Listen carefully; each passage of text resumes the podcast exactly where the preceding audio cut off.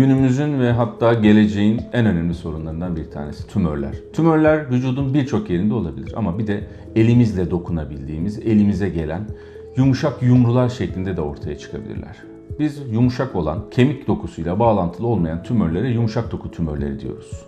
Bunlar hangi dokulardan köken alabilir? Yağ dokusundan köken alabilir. Buna lipom, liposarkom diyoruz. Kas dokusundan köken alabilir. Sinir dokusundan köken alabilir. Damar dokusundan köken al- alabilir. Yani kısaca gerçekten adı üstünde yumuşak doku dediğimiz birçok dokudan kaynaklanıyor.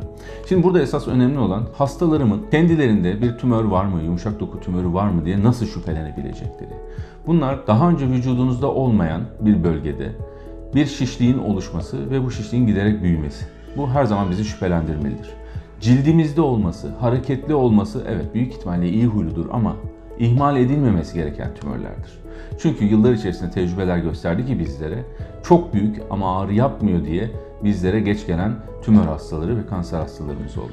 En önemli şey durumlarda kli- klişe bir laf olacak ama e, geç kalmaktan korkmalıyız, tümörden değil.